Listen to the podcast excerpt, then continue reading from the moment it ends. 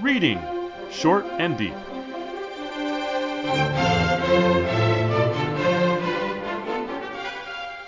Hi, I'm Jesse, And I'm Eric. and today we're reading Short and Deep Ria's Foundling by Algis Budrys. I, I believe that's how it's pronounced. Um, and it was first published in Science Fiction Stories 1953. Um, there's no issue number for this magazine because I believe it was a test issue.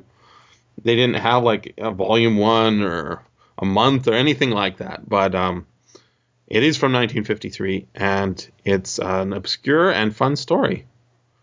I think. Well, um, probably it's obscure. Uh, whether or not it's fun depends on you or me or whoever the reader is. Hmm. Do you, did you uh, read a lot of Algis Budrys? I, I did not read a ton, but um, I I do like his work. I didn't read a ton, but you know, um, I'm of an age that Budrys was writing while I was at that peak moment for being impressed by science fiction.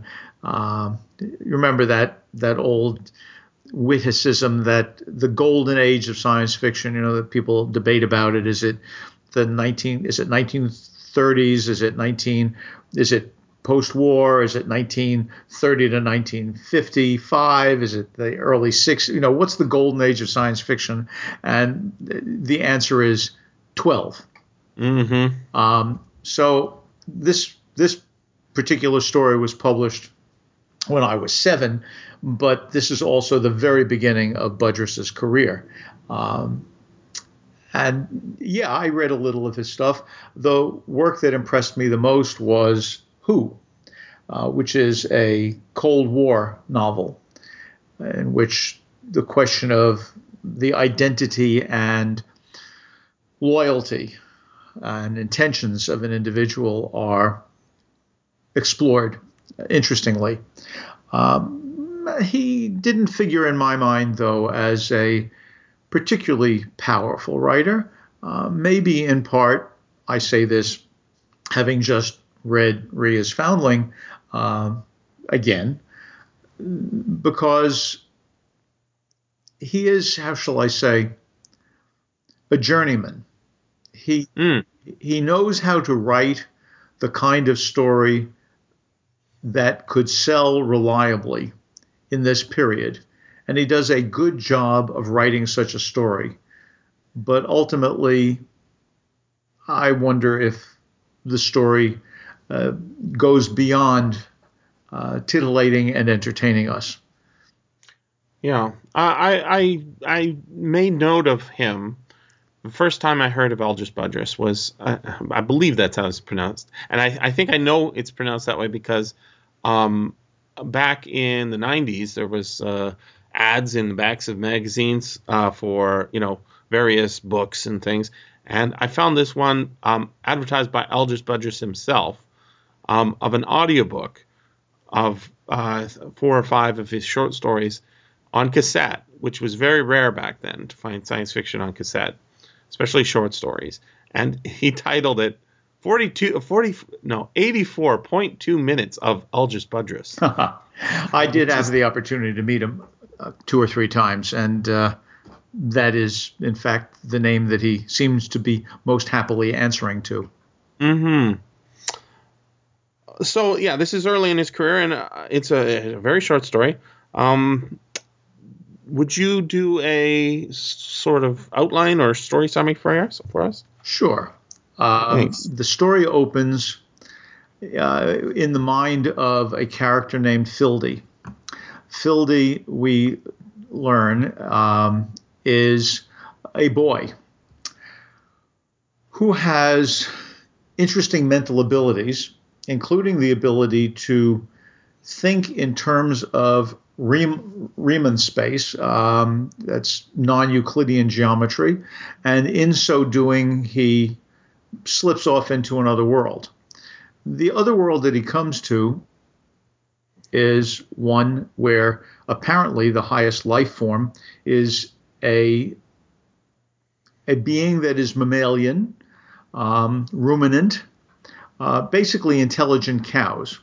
Mm-hmm. Um, now they have they're not not as intelligent as humans, but they are intelligent, and they have, it turns out, very strong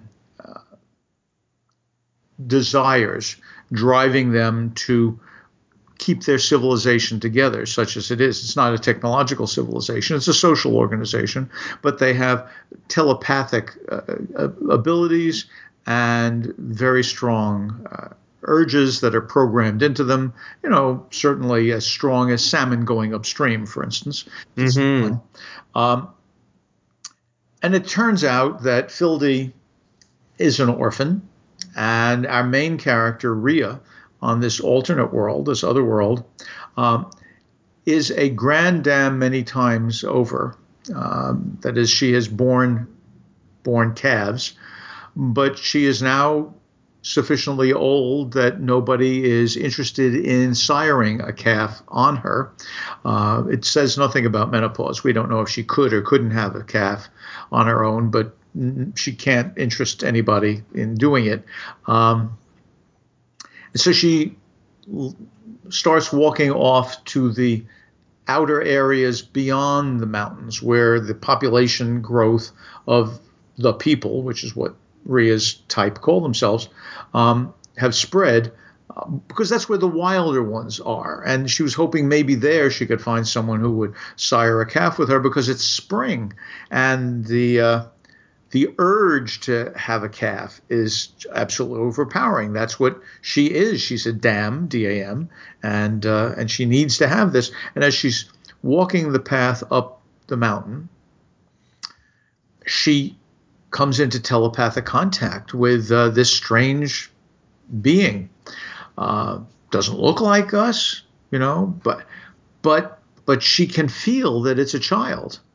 And of course, it turns out that that Fildy, uh, who needs mother love because his own mother, we will later learn, has been killed in a nuclear war, um, he, he kind of responds to her. And then the question is, can he be her foundling? Can she have the joy of re- rejoining this the group, the people, with this new foundling of hers um, and raising it that she wants? And will he be happy there? Well, he's not going to be happy there.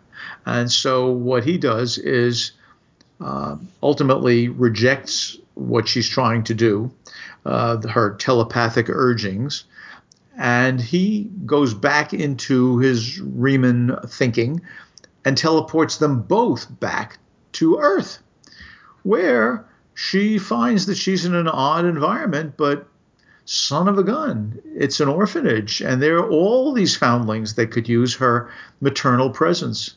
So mm. He's happy to be back and have someone he, who cares about him. She's happy to be there. And uh, I guess if the story has an obvious uh, uh, well, it has a lot of themes, but the one that I think that comes through for me uh, most strongly and universally, perhaps, is the notion that adults will be dragged into a future unlike the one that they grew up in, uh, whether they wish it or not, out of their love for making safe the world in which their children will grow. Mm. And that's a very uh, lovely and comforting thought for a young reader of this story to be able to have. Whether it's legitimate or not, and whether or not it's uh, a good way to think of the parent child relationship is another matter. But, but I think that's what the story is about how a young boy turns out to be smarter and more capable than a wise grandmother uh, of a different world and type which may be what a lot of people feel that their elders are like when they are themselves adolescent. Hmm. I I wrote about the story after I found it a few years ago, and I reread what I wrote, and um, I mostly agree with what I said then. But in rereading it, I also uh, find I like the uh, the parts I didn't like as much. so basically, what I, I praised about the story is is um, how much I like seeing the world from Ria's point of view, um, and I was less interested in in uh, Fildy's world and Fildy's point of view, which yeah, you say she is the main character, and I agree. But he we see oh, a lot I didn't say that. I said she's the main character in the other world. Oh well, she she's the the title character in any case, and I oh, the, the title is character him. is Fildy. Good point. Because Uh, Fildy yeah. is Rhea's foundling. Good point. It's a good point. She's mentioned in the title, I guess. Yeah. Um, however, um, I I just found myself fascinated in the in that first reading uh, of seeing the world from a non-human perspective, and um, I don't know that Budrys was writing to it, but I think this is a really good example of something that John W. Campbell wa apparently said to people who were going to write for him in Analog. This was not published in Analog, but I think um, it might have been submitted there. Um, and he, he's attributed as saying, "Write me a, cre- uh, a creature that thinks as well as a man, or better than a man, but not like a man." And I think Budrys has done that in a couple of ways. Uh, first of all, he's written it from a female perspective, not a man's perspective, right? Maybe a woman's perspective in a certain sense. Um, but also, he wrote it from a perspective of an alien that, you know, doesn't use tools in the same sort of way that we do, doesn't make tools in the same sort of way that we do. Um, but uh, I think is a pretty good picture in such a short story of of an alien perspective that is kind of one that we could think about if we did more than just see the cows in the field, if you know what I mean. If we start thinking about what cows think about and what cows want, um, it's it's pretty hard to empathize with a salmon. Um, it's pretty hard to see the world from a salmon's point of view. But uh, cows, like us, are mammals. Uh, bison, you know, maybe they're a little less familiar, but uh, in in a lot of ways, I kept thinking about how how good a job Budrys does in really giving us a view of Ria's world in such a short space of time.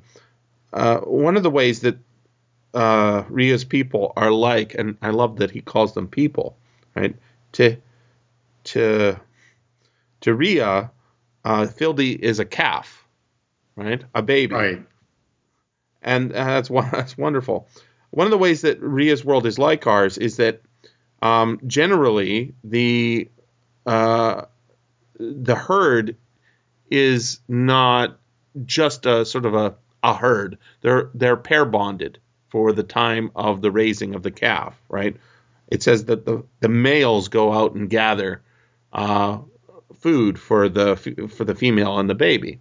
Which- Forage is the word used. Yeah. forage. You're right. So it almost sounds as if like uh, he's you know going to work and he's the breadwinner sort of thing. So there's some sort of connection there. But on the other hand, um, maybe a little unlike our world, the males uh, only last for the season of the raising, right? They don't stick. Uh, they don't mate for life, as it were. And the the pressures that Ria feels um, being an older dam and a, a grayer dam in a certain sense, right? Um, is that she is going to be um, ostracized in a certain sense um, from her community, and and the pressures she's under are uniquely matched to Fildy's. I, I I found this to be a really interesting look at that relationship between a non-human, almost parent, uh, and a, a human or quasi-human boy. He's he's um, got some unique powers there, um, and he's so young. It's hard to say. Like I, I was looking at the criticism of what people said about this story, and I don't like any of it. Any I of the criticism. No, I they, they were saying it needs to be a novel, or it's it's okay, but there's nothing special. But I think there is something special going on here. I think that uh, that the writing, as I say, it's a journeyman's writing, in my view, and it it, it it's efficient, it works well. Um, L- let me exemplify that, and then I'd like to say something about what it works to create to get back to that question of how we evaluate the story. You know, is it a really good story or just okay, or should it be expanded to a novel? Mm-hmm. It begins thus The loft of the feed house, with its stacked grain sacks, was a B 72, a fort, a foxhole, any number of things depending on Fildy's moods. Today it was a jumping off place. Now that's, I think, terrific. This is 1953. Mm-hmm. The, the B 52 had been involved in World War II. This is a B 72. We are set much later in the development of aircraft, of military aircraft. We are still developing military aircraft. There is here already the implication that war is a continuing condition. We know that we're in a rural area. We know that we're dealing with someone who has uh, enormous uh, imagination. Fildy is a strange name, but not so far from a name that we could expect today. Um, and not only could this place be a B 72, a fort, or a foxhole, all three of those having to do with playing at war, but it is a jumping off place. Mm-hmm. So when it says it depends on Fildy's moods, it turns out that his moods Uh, are going to allow him to really jump off. His moods are truly important. So this this opening already tells us that we have to care about and validate the the interests of this this Fildy, whoever he is. It continues. Fildy slipped out of his dormitory and ran across the yard to the feed house. So okay, he's he, he is clearly not the most authoritative person around since he has to slip out. to dormitory, so he's with lots of other people. But that, wherever he is, it's associated with a farm. He dropped the big wooden latch behind him and climbed up the ladder to the loft, depending on the slight strength of his young arms more than on his legs, which had to be lifted to straining heights before they could negotiate the man sized rungs. So we have a beautiful metaphor here of a kid who is striving to find something more than he can find in the dormitory. He knows enough to create a safe space for himself. He's put the wooden latch down, but it's a wooden latch. There's a kind of bucolic, pastoral tone to all of this. And he's going to try to raise himself up to be man sized. So we have in- instant uh, sympathy for this, this, this clearly small child. Later, we find out that he's actually five. Um, mm-hmm. This is very effective writing. Very effective. So much is in it. It goes so smoothly. It's so easy to picture. And for me, that's one of the reasons that I would say that it's journeyman rather than genius work, because it's it's so easy to picture. I mean, all you have to do is take your stereotypical farm and stereotypical scruffy little spunky kid. And, you know, I mean, we're on our way, but we're somewhere in the future. And it turns out, as was true of so many stories, science fiction stories in the 1950s, the kid turns out to have absolutely extraordinary intellectual powers, right? He is better than the other people around him. He can do incredible things with his mind, including go to another planet. He could mm-hmm. actually work out very interesting and complicated equations, but we're told he's only five. he doesn't want to be bothered. And then going through this Riemann mantra, it says in one a two sentence a two word one sentence paragraph, he twisted. Mm-hmm. And when he twists, he winds up at spring on Ria's world. And it says only she was alone. Well, we know that's not true because Fildy was alone. Even if he was living in a dormitory with others, he felt himself alone. He had to go into that that feeds place and and make a world out of his imagination. And we will see that Ria has the, the people around her, but she too is alone because she doesn't have a calf. So they are made for each other. They are alone, but they need to be alone together. This is a perfect setup. Um, it lo- works beautifully. Eh, some of the stuff, though, bothers me. Uh, for instance, not enough to, to complain, but just to note. Um, the, the editorial introduction says that Budrys's work is so good because it combines sound scientific speculation with warm, believable characterization in a manner worthy of the best traditions in the field. Sound scientific speculation, well, we get none of that. we just get he twisted, right? And as far as really looking at things carefully, we get this sort of pseudo-Darwinian explanation for how it is that the that the the people were able to develop telepathic means of mm-hmm. controlling each other, but we have absolutely no understanding why there is no top predator that controls the population of these large ruminants, as every other place we know about has. And when we're told that the the, the bull's duty, once the the dams drop their calves, is to forage for their entire families, as you said. Mm-hmm. Well, I don't know, man.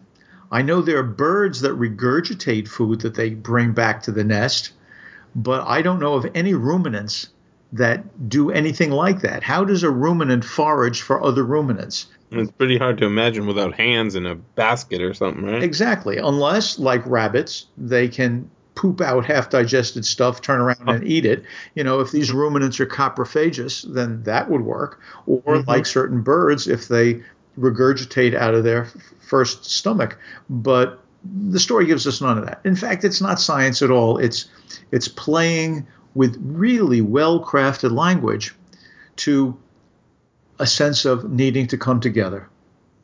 And I think, you know, at the age of 12, if you're a bright kid living in a scary world, after all, this is published in 1953, the hydrogen bomb has just gone off. Is it 53 or I think it's 53.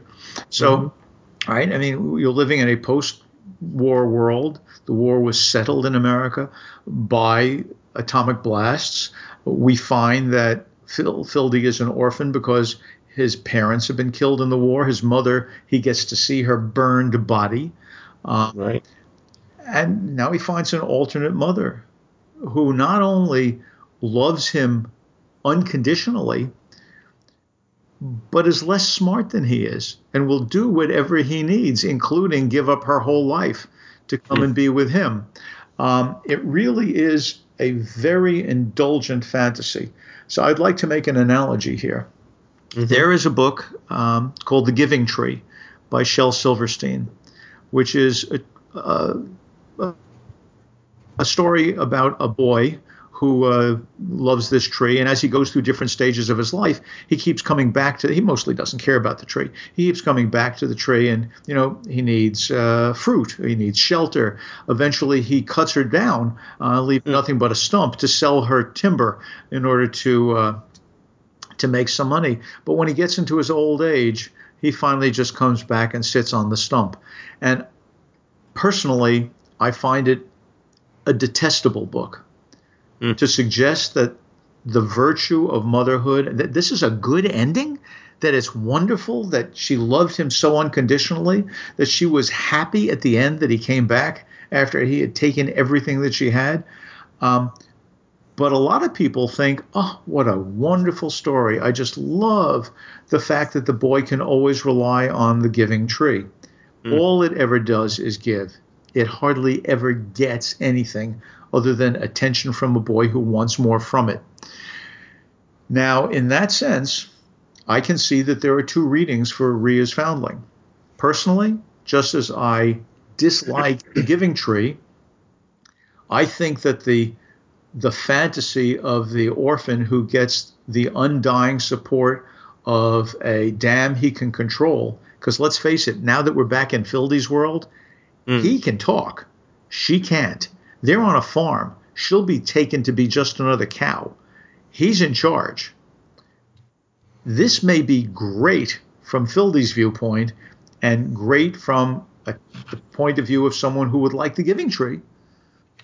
But from my viewpoint, it is really self indulgent and represents a, a movement away from maturity, not a movement toward maturity he is no more going up those man-sized rungs at the end um, than he was at the beginning. Um, the fact that the war continues, and we see at the end that she's happy to be with him as the war continues, um, is fine. You know, it ends with Rhea nuzzled her foundling. She looked about her at the war orphans relocation farm with her happy, happy eyes. So Fildy has brought her to the orphanage. She has found what she needs. Uh, maybe or maybe not, Fildy has found something that he needs. Um, it's a really effectively written story that I can see two completely different reactions to. Mm. Um, uh, you you you call that uh, that B seventy two B fifty two? Is that you who said that's called what you call transformed language? Is that what's? Yeah, that is actually a phrase that I've that I've used. Yeah. Right. So there's another one, um, and I, in rereading the story, that's where I started to notice uh, Fildy's world. I, I mean, I guess you don't you don't spend that much time in it before he transports himself to Rhea's world, um, but w- the second one uh, it comes here. So it's uh, the second transformation here. Usually he spent at least a little time each day crouched behind the grain sacks and being bigger and older than who, right? The other boys, the other girls, firing coolly and accurately and into charging companies of burly, thick-lipped UES soldiers, or going over on one wing and whistling down on a flight of TT-34s that scattered like frightened ducks before the fiery sleet of his wing rockets. Um, so that second transformation there is TT-34s. Uh, World War II uh, tanks from Russia are T-34s, right? Right. So it's like whatever a TT-34 is, it's you know in the same way that a B-72 is our our heroes, right? Right. The TT-34s are the bad guys, yeah. and they're the thick-lipped U- UES soldiers, some sort of non-Europeans, obviously.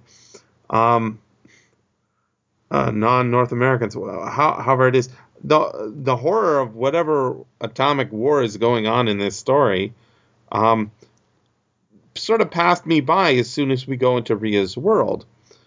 But when Fildy starts thinking about his mom, his his real mom, not his cow mom, um, the horror that he tells there is pretty awful and I didn't think too much about it. I guess when I read it the first time because I was, I was, I, I, I like this stuff about the cow. um, but um, there is a little bit about evolution here, and this is the sort of thing that Campbell was pushing.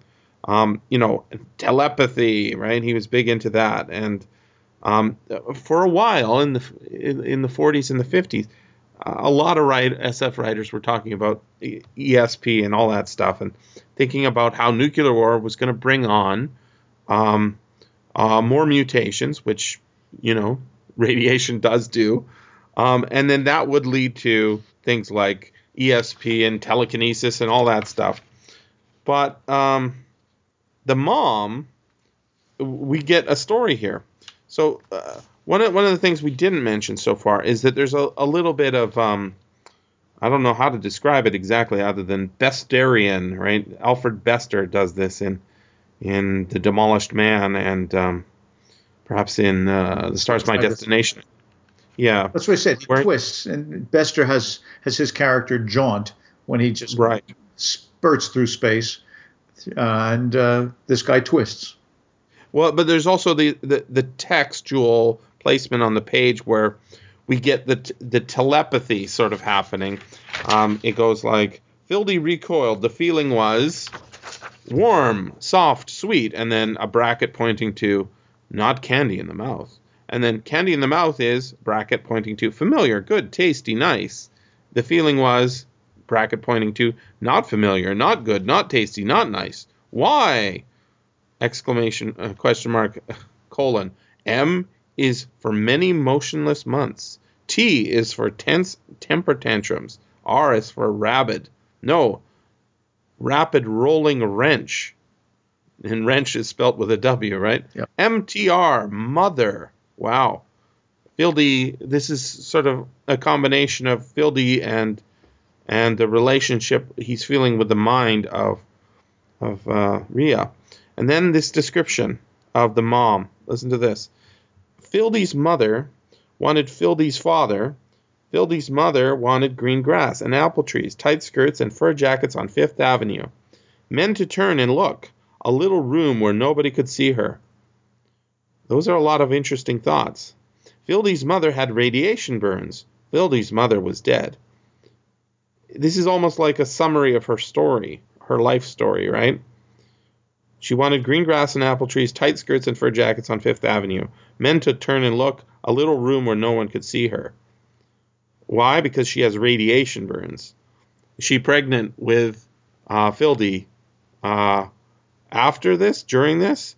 Is that why he has these psychic powers? Or this sort of ability to jaunt to other planets? Eh, just thinking about that, it's, it's, it's a horrible, horrible idea. And then at the end, we find out that it's a, uh, yeah, we get the clue at the beginning that there's a, a dormitory, right? But we realize at the end with that revelation that it's a war orphans uh, farm, you know, displaced persons camp sort of thing. Um, that this world is horrible, and yet uh, the boy doesn't seem to show it at the beginning. He's having fun, but all of his fun is war-related fun. Well, he's a little boy playing cowboys and Indians, Americans and whoever the UES is. I, except for that word thick-lipped, which sounds stereotypically racist. I thought that UES was United European States and that the war had continued and Germany mm-hmm. had taken over, and but we were still fighting against them. Um, but the last the last words are, you know, I mean, he's he's having fun. He's gotten someone who will give him his telepathic caress as often as he wants. His mind. Um, she could feel the warm response in his mind as she mm-hmm. touched him with her caress again. She saw the other little calves erupting out of the low dormitory buildings, and something within her crooned. Ria nuzzled her foundling. She looked about at her at the War Orphans Relocation Farm with her happy, happy eyes.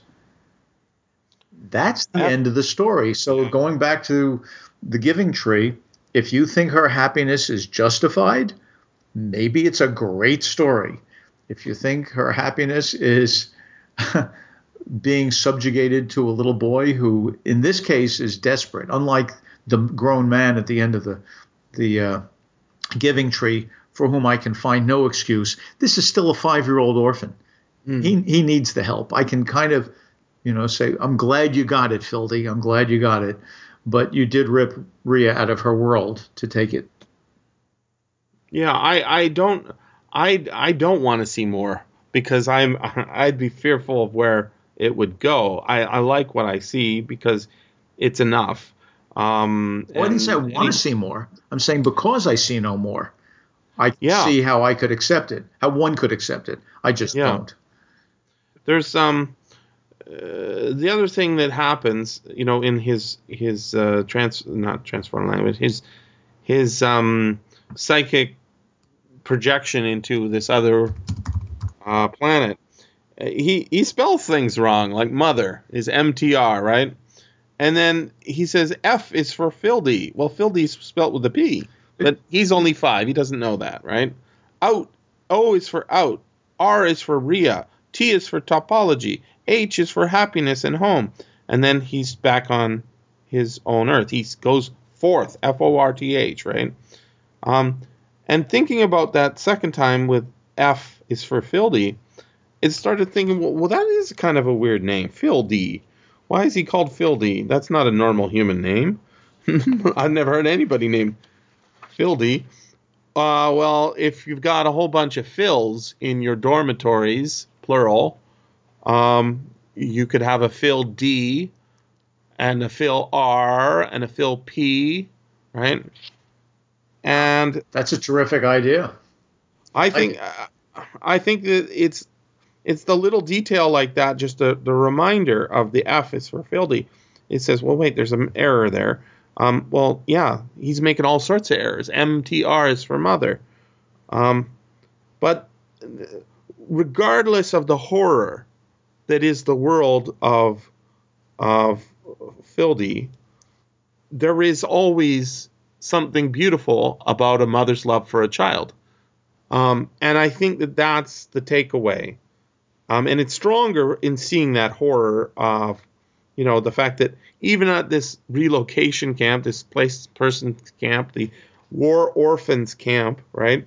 There's still a radar dish spinning, like as if they're uh, going to be under attack at any moment.